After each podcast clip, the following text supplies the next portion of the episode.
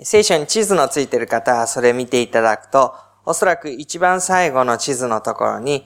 パウロの3時の世界伝道旅行とローマへの旅という、そういう地図があるんじゃないかと思います。えー、いつもと同じような経路で、マケドニアのあたりまでずっと回ってきてエルサレムへ帰ってくるという、このところが第3次の伝道旅行の地図になっていて、そこからですね、エルサレムからずっと左の方に向けて、ローマの方に続いていく道があって、それがローマへの旅ということになります。で、今日はそのローマについてからの話を見ておきたいと思うんですけれども、エルサレムで騒動が起こり、パウロはその身を問われ、そしてカイザルに上訴するということになって、ローマへ送られていくことになりました。それが、このローマに向かっていく道になるわけですが、その中でも嵐に遭い、船が難破し、そういった危険を、困難を経てですね、彼らはローマについていくことになります。そのローマに至る道というのも、通常であればもうそこで歩みが立たれても仕方がなかったような危険、困難というところを通っていきましたけれども、パウロは守られてローマへとたどり着いていったことになります。そういう意味では、パウロはローマに導かれるして、びくして導かれた。神様はやはりこのパウロをどうしてもローマに行かせることが必要だと考えていらっしゃった。そんな風に理解することもできるでしょう。そんな中で28章、使徒の働き28章の一節のところから少し読み進めていきます。3ヶ月後に私たちはこの島で冬を過ごしていた選手にデオスクロイの飾りのあるアレキサンドリアの船で出版したというふうに出てきます。で、このところはですね、どこかというと、マルタ島というところです。でマルタ島というのは、彼らが難破した船が打ち上げられて、そこにですね、泳いで渡っていって、そして命を助けられた、そういう島になります。で、そのところで、3ヶ月の間、とどまっていまして、そこから船でローマに向かっていくことになります。12節白草に寄港して3日間とどまり、そこから回ってレギオンに着いた。1日経つと南風が吹き始めたので、2日目にはポテオリに入港した。ここで私たちは兄弟たちに会い、進められるままに彼らのところに7日間滞在した。こうして私たちはローマに到着したというふうに出てきます。船での旅を再開しまして、ローマに向かっていくことになったわけです。そのところで、ポテオリというところで、兄弟たちに会いと出てきます。ここで言う兄弟たちというのは、パウロにとってユダヤ人であるだけではなく、ユダヤ人クリスチャンたちのことを意味しています。で、彼らの勧めのままに彼らのところに7日間滞在して、そしてローマに到着をしていくことになります。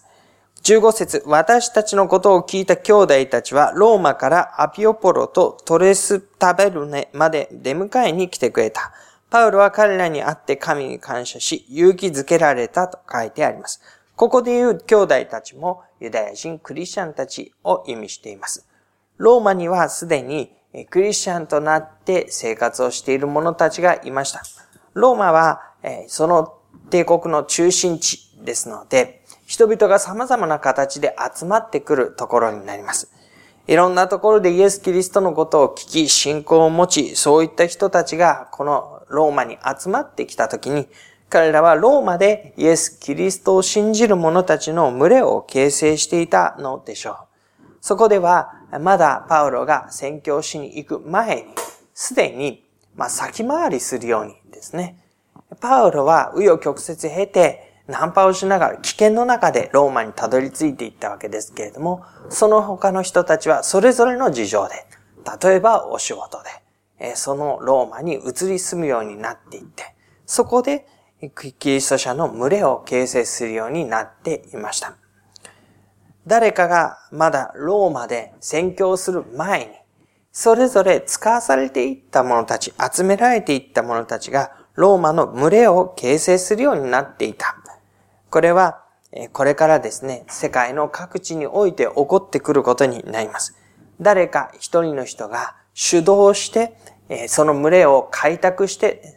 集めるということをせずとも、それぞれのところで信仰を持った者たちがそこのところに集まってきて、そのところで集まった者同士で神の群れを、キリストの群れを形成するようになり得るという形ですね。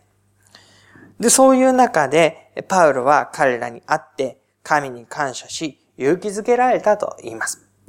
このローマというのは、パウロにとっては、ある意味では、目的地でありました。もちろん彼にとってはその先さらにスペインに行くという宣教の志があったわけですけれども、このローマというのは、ローマ皇帝のもとに出るということもあって、彼にとって一つのとても大切なところになります。で、そのところに至るまでに非常に危険困難なところを通ってきましたので、彼はそういう意味では、まあ、心も疲れていたり、体も疲れていたり、これからいよいよというには少し、まあ、ケアの必要な状態だったというふうに考えても良いかもしれません。でもこのところで、兄弟たちに会う。自分と心通わせて、そこで共に歩む人たちに出会う。そのことによって彼らは勇気づけられたというふうに書かれています。16節そしてローマに入ると、パウロは万兵付きで自分だけの家に住むことが許されたと書かれています。こういうふうにですね、万兵付きではありながらも自分だけの家に住むことが許されたという状況というのは、今までの宣教旅行の中ではあまりなかったことでした。誰かのところに厄介になってお世話になったり、一時的な居住の地を見つけたり、そういうことを繰り返してきました。けれども、ここのところでは、自分だけの家に住むことが許されるという形でですね、えー彼にとっては非常に恵まれた状況、環境というものを与えられていることがわかります。もちろん万平付きではあります。というのは彼は訴えられて、今、その身を問われる立場にありますので、決して逃げてはいけない。その自由に振る舞って勝手なことをしてはいけない立場になりますので、万平付きにはなりますけれども、自分だけの落ち着いた環境を彼はここに確保することができるようになりました。それでですね、その自分に与えられた場所をパウロはどのように用いたかということになりますと、17節のところにこう出てきます。3日の後、パウロはユダヤ人の主だった人たちを呼び集め、彼らが集まった時にこう言った。で、彼は自分が与えられた家というのをですね、人を呼ぶために用いていくんですね。今までは自分から街道に行ってそこにいる人たちへ、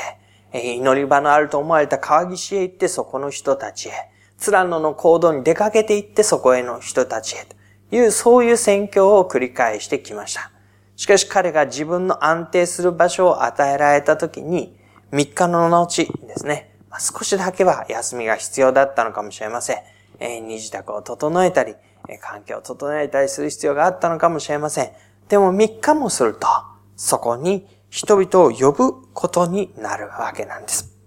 で、最初に呼んだのは、ユダヤ人の主だった人たちというふうに言われています。このユダヤ、ローマにもユダヤ人の非常に影響力の大きな人たちがいました。彼らは年長者たちであり、指導的な立場であり、彼らのもとに人々が世話になっている、そういうタイプの人たちでもあります。そういう人たちを集めてですね、パウロはこう呼びかけます。兄弟たち。今までのところで出てくる兄弟たちというのは、すでにイエス・キリストにあるものとして兄弟となった者たちでしたけれども、ここではユダヤ人であるゆえに同じ兄弟姉妹たちっていう、そういう呼びかけをして、私はあなた方と仲間なんだと。何にも変わらないんだということを最初に伝えながら呼びかけています。私は私の国民に対しても先祖の慣習に対しても何一つ背くことはしていないのに、エルサレムで囚人としてローマ人の手に渡されました。ユダヤ人たちにとってみれば、この仲間、兄弟たちというふうに呼びかけるパウロが、自分たちの掟や定め、その歩みに何にも背くことはしていないというのに、ローマ人の手に渡されたっていうことになると、それは良くないことだ。あなたのことを守ってあげなければいけないというふうに思うわけですね。ローマ人は私を取り調べましたが、私を死刑にする理由が何もなかったので、私を釈放しようと思ったのです。ところが、ユダヤ人たちが反対したため、私はやむなくカイザルに上訴しました。それは私の同胞を訴えようとしたわけではありません。ローマ人はそれでもパウロを取り調べたときに死刑に値するようなことは何も見つけられなくて、釈放しようと思ったんだと言うんですね。だから、ここではパウロは、実は私はユダヤ人に対してもユダヤの教えに対しても、ローマの方で裁かれても、自分は何一つ悪いことはしていないのだということを言っています。ところが、ユダヤ人たちがそのことに反対をしたので、私はやむなくカイザルに上訴して、こうしてローマにまで来たのだということを言っているわけなんです。で、えこのローマにいるユダヤ人たちっていうのは、当然、エルサレムにいる人たちとの様々な情報交換というのが、今と比べれば全然ペースは遅いですけれども、まあ、風の噂程度には当然、耳に入ってきているわけですね。で、ユダヤ人たちが、えー、彼を訴えたのでというふうに言ったときに、こう自分たちとしては非常に微妙な立場に置かれるわけです。もともとこの人は悪いことをしていないという。でも、ローマはそのことを釈放しようとしたのに、ユダヤの人たちが、私たちの仲、エルサレムの仲間が彼を訴えた。そしてローマにこうして上訴しに来た。さあ、一体これはどうしようかということなんですね。で、そんな時に、私はこのような中で、あなた方に会ってお話ししようと思ってお招きしましたというふうにパウロは言うわけなんです。ユダヤ人たちはですね、もしこれが遠巻きに見ていることだったとしたらですね、パウロという人物が、エルサレムで訴えられた。そして、ユダヤ、ローマのカイザルに上訴すると言ってきた。ということを遠巻きにもし見ていたらですね、エルサレムの私たちの仲間たちがそういうふうに言うのだから、まあ彼は何かのことをしたのに違いない。あんまり関わらないでおこうというふうに思ったことでしょう。でも、パウロはですね、このローマに来て、その人たちの懐に飛び込んで、とにかく彼らを一番初めに招いて、彼らに自分の語ろうとしていることを全部知ってもらおうとするわけなんです。で、言った言葉はこうなんですね。私はイスラエルの望みのためにこの鎖につながれているのです。私はこのイスラエルの望みのために鎖につながれているのだ。これは、彼らが、ユダヤの民が今まで歴史の中で通ってきた歩みを思い起こさせる言葉になります。イスラエルの民はえず神に望みを置いてきました。しかしその実際の歩みは、囚われの身になることがあり、奴隷として使えなければならないことがあり、国が支配されて補修として移されることはあり、そういう浮き目にあってきたわけですね。いつも神の民として良い歩みを誇って歩んできたというよりは、良い時も当然ありましたけれども、でも厳しい困難の、ある時には自分たちの愚かさが招いたこと、ある時には敵国があまりにも強くてそのもとに屈服せざるを得なかったこと、様々な事情の中で、彼らは望みを抱いて、神にそのことを求めながら、実際には囚われの鎖につながれた困難な中を歩み通してきた民でもあったわけです。そんな歩みを私は今、イスラエルの望みのためにこの鎖につながれているのだ、と。この歩みは、あの、彼らにしてみれば、ユダ迎え入れるユダヤ人にしてみれば、訴えられたのだから何か悪いことをしたんだろうと思われるかもしれないけれども、いや、私はこの望みのために鎖につながれているんだとですね、言うわけです。するとユダヤ人たちは、こう自分たちの歩みということのルーツを重ね合わせながら、もしかしたらこの人は神のために苦しみを受けている、本当は耳を貸すべき人なのかもしれないということを思い起こすわけですね。で、21節、彼らはこういうふうに言いました。ユダヤ人たちの言葉です。私たちはあなたのことについてユダヤから何の知らせも受けておりません。また、当地に来た兄弟たちの中であなたについて悪いことを告げたり話したりした者はおりません。私たちはあなたが考えておられることを直接あなたから聞くのが良いと思っています。この宗派については至るところで非難があることを私たちは知っているからです。で、このローマでは様々な事柄が伝えられて聞くところではありました。ローマにいた人たちというのは各地様々なところから集まっていますので、そのところでこのキリストにある群れがどんな歩みをしているのかということをみんな知っていたわけです。だから、正式にエルサレムの教会からパウロという人物はどうだということを聞いていないのだけれども、各地であなたとあなたのことについて悪いことを告げたり話したりしている者はいないということを言うわけですね。でも、各地においては至るところで非難があることもまた知っている。この宗派については。つまり、パウロの個人的な歩みについて非難をしている人はいないけれども、あなたが伝えて、そして人々が信じて、その熱心さのあまり様々なところでぶつかったりしていることについて、非難があることはよく聞いている。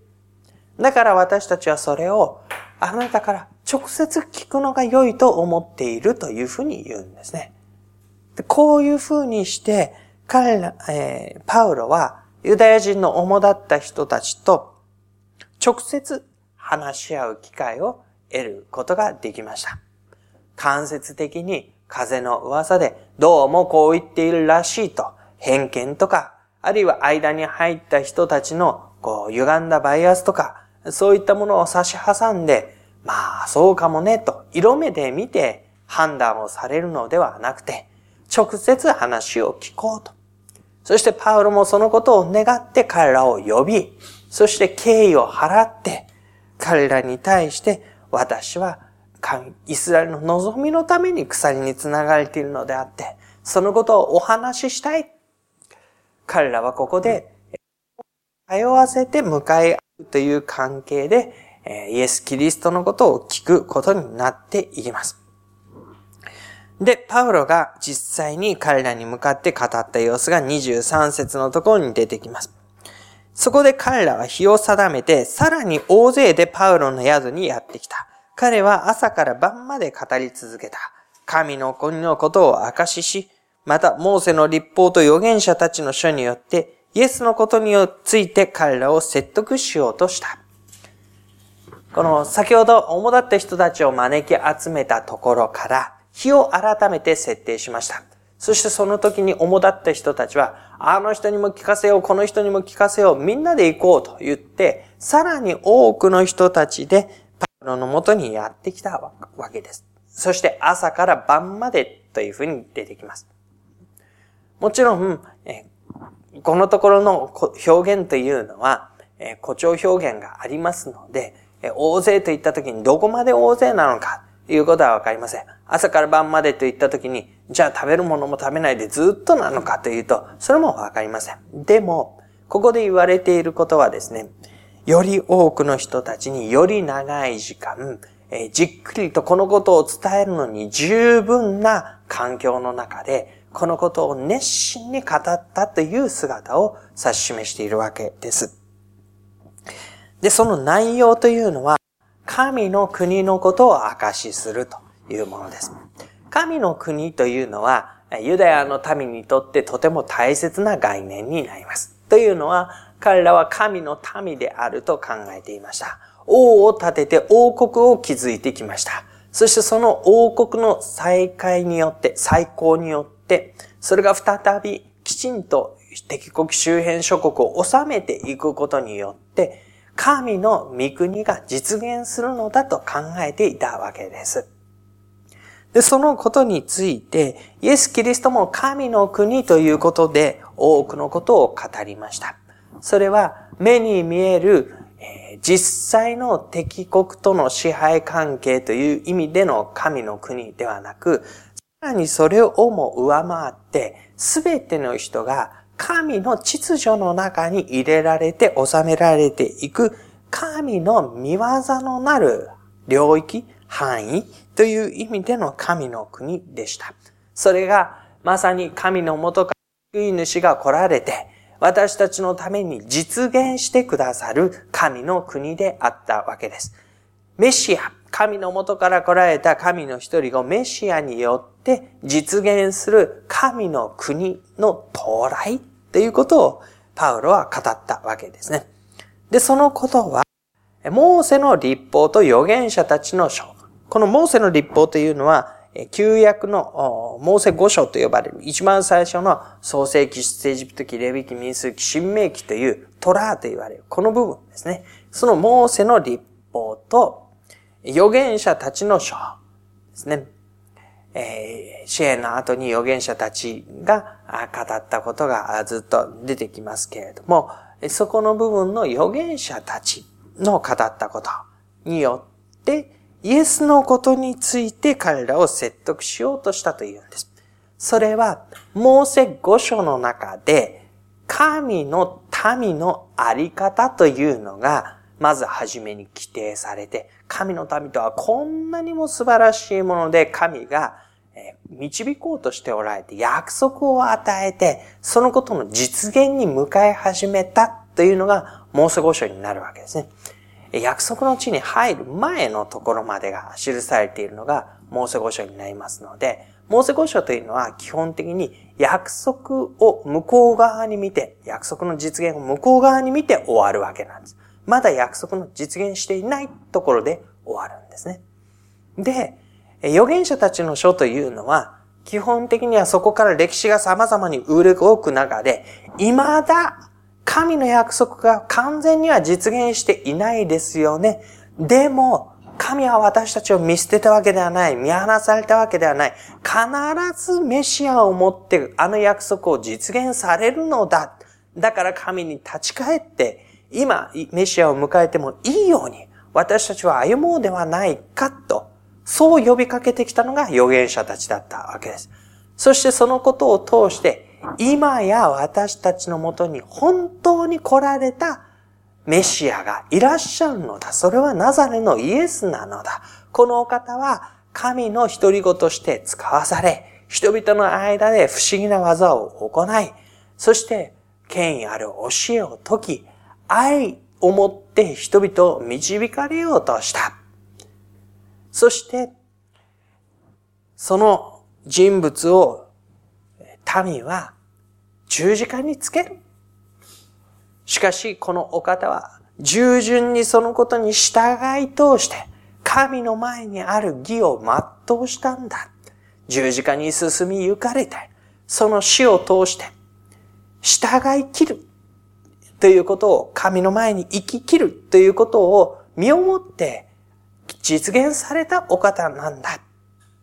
で、そのお方を神は復活させ、天の右の座に上げられた。ただ、このお方が義によって自分の命を失ったのではない。その歩みが本当に従順な義であることを神は復活をもって証しされたのだ。そうして私たちは復活されたイエス・キリストに出会ってきた。それは弟子たちがずずっと証言していることであって、今もこのパウロの時代に生きてそのことを証言できる者たちがいるのであって、その復活の主、十字架に自らを差し出してぎっと習えて、復活をもって神の勝因を押された方、このお方こそが私たちが待ち望んでいるメシアではないか。神の義を私たちに明らかにされる方ではないか。神の義を通して私たちを招くお方ではないか。そのことを彼は説得しようとするわけですね。このお方にあって、私たちが不十分であるその歩みを、神はこのお方の義にあって私たちにまで広げて、私たちを招き入れてくださるのだ。24節ある人々は彼の語ることを信じた。が、ある人々は信じようとしなかったと言います。ここに具体的に現実的に対話を重ね、十分な時間をとり、そのことを話し、聞いて、なお、後、ある人々は信じ、ある人々は信じない、その現実があったことを私たちはここに見ることができます。25節こうして彼らはお互いの意見が一致せずに帰りかけたので、パウロは一言次のように言った。精霊が預言者イザヤを通してあなた方の先祖に語られたことはまさにその通りでした。この民のところに行って告げよ。あなた方は確かに聞きはするが決して悟らない。確かに見てはいるが決してわからない。この民の心は鈍くなり、その耳は遠く、その目はつぶっ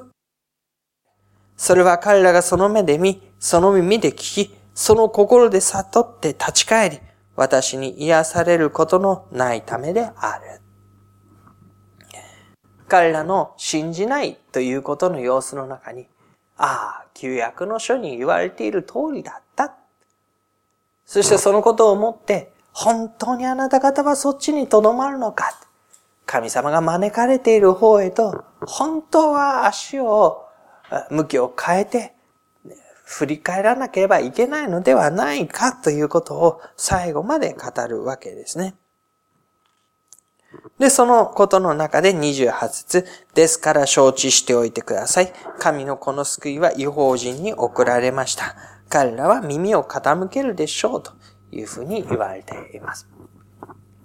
で、この最後の部分ですね、28節の神のこの救いは違法人に送られました。彼らは耳を傾けるでしょうというこの言葉はどういう意味で言われているのかというと、これは人の働きのまとめの言葉にもなっていきます。つまり、この人の働きというのはですね、医者であったルカが、ルカの福音書と一続きで、テオピロよと言って書いた、その書物になるわけですね。テオピロというのは基本的にギリシャ人、違法人になるわけです。で、違法人たちに向かって、本当の首都は誰なのかですね。このローマに来て、ローマのカイザルの前に立っていくことになるパウロが、ここで語る本当の首都は誰なのか。ユダヤ人たちの主であり、そして違法人あなたたちの主である方とは一体誰なのか。で、そのことをパウロは語っていくわけですね。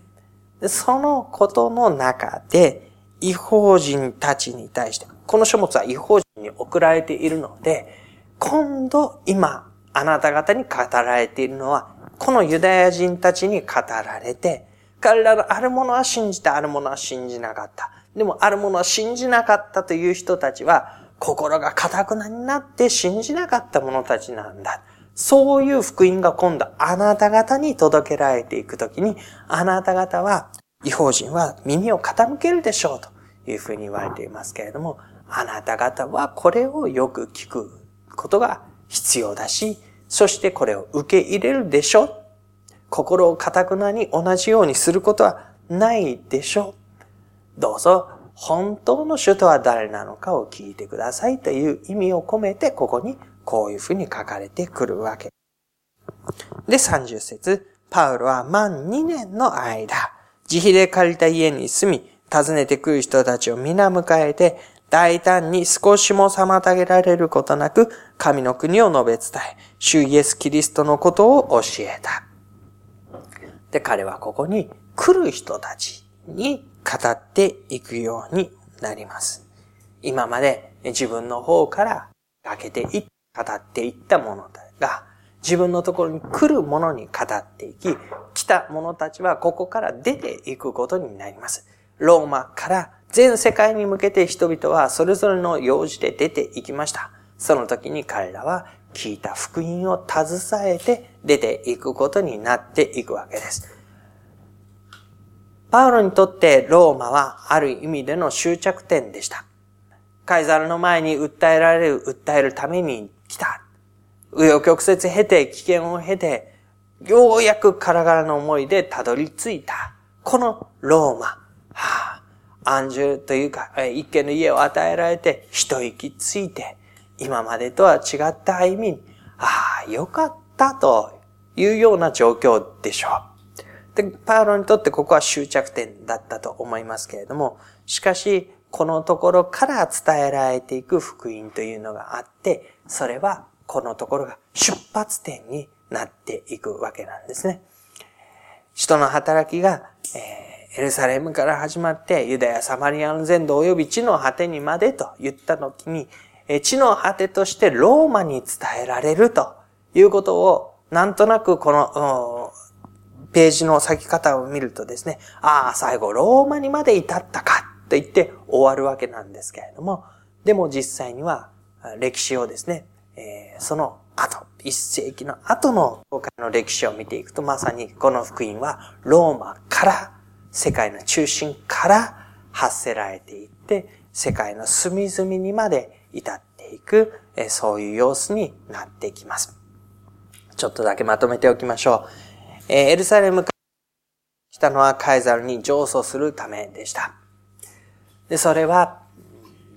福音というものが本当のところ、えー、面と向かってローマで語られるための場面設定を用意することになっていました。その中、それに至るまではですね、パウロの話にあったり様々な危険困難を経て歩んでいきましたし、そこに先駆けているキリストの弟子たちも、それぞれの歩みの中で、えー、時至ってローマに様々それぞれの事情の中で移り住んでいた人たちになります。そういったこう一つずつの導きが合わさって、この時のローマでの、えー、群れっていうのがあったわけですね。えー、流動性の高い群れになります。入れ替わり、立ち替わりがあるということですね。ある人はお仕事で数ヶ月滞在していなくなる。ある人は港に寄ったので、そしてここで用事を果たして一週間でいなくなる。ある人はここを定住にしていて、そういう入れ替わりのある街です。そういう中で一つずつのことが見られて、そいた人たちがあって、その中でパウロは自分の役割を果たしていきます。で、パウロはそのところに一つの場所を与えられましたけれども、今まで変わることのない熱心さで、えー、見言葉を、イエス・キリストの福音を語り続けていきました。どこへ行っても彼は熱心に語っていきましたけれども、ローマにおいても彼は、という意味では変わりませんでした。彼自身がすべきことは何かということを心得ていたからです。彼が与えられた状況の中で、他のところであればまず街道へ。でもここでは、え、自分の場所があるので、主だった、ユダヤの主だった人たちを迎えて、ですね、え、彼の変わる、面に対して、いうことがあります。そして、最後のところ、そして大胆にも妨げられるところ、え、宣教を続けていくということが出てきます。そのところにも神の国を述べ伝え、イエス・キリストのことを述べ伝え、ふうに書かれています。ローマ帝国の中心であるローマにおいて、イエス・キリストにある神の国が大胆に述べ伝えられていき、それがやがて全世界に向けられていくということの中に、神様の働きですね。神が一人子をお与えになり、この地上に歩ませ、そのイエス・キリストご自身が自らを古代に誇って、えー、宣伝して自らの名を売って回ることはなかったわけですね。でも、そのことが、え、人々の心を動かし、心を捉え、弟子たちの歩みを導き、弟子たちに精霊が与えられて、だんだんにこのことを語っていく広がり、働きの中で、まさにエルサレムから始まったものが世界中に向かって広がっていく。